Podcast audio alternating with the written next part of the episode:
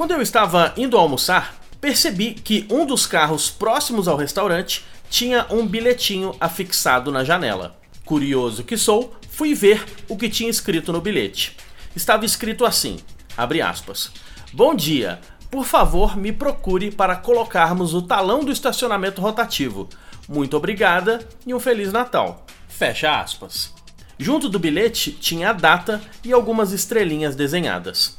O carro estava estacionado na rua, mas em um local onde o estacionamento rotativo é cobrado. Ao invés de pregar um adesivo no vidro dizendo que o carro estava irregular, a funcionária da área azul deixou um simpático bilhete. Não sei se o dono do carro pagou o bilhete quando voltou, mas sei que a atitude da moça do estacionamento rotativo me fez acreditar que simpatia e gentileza podem ser aplicados em qualquer profissão.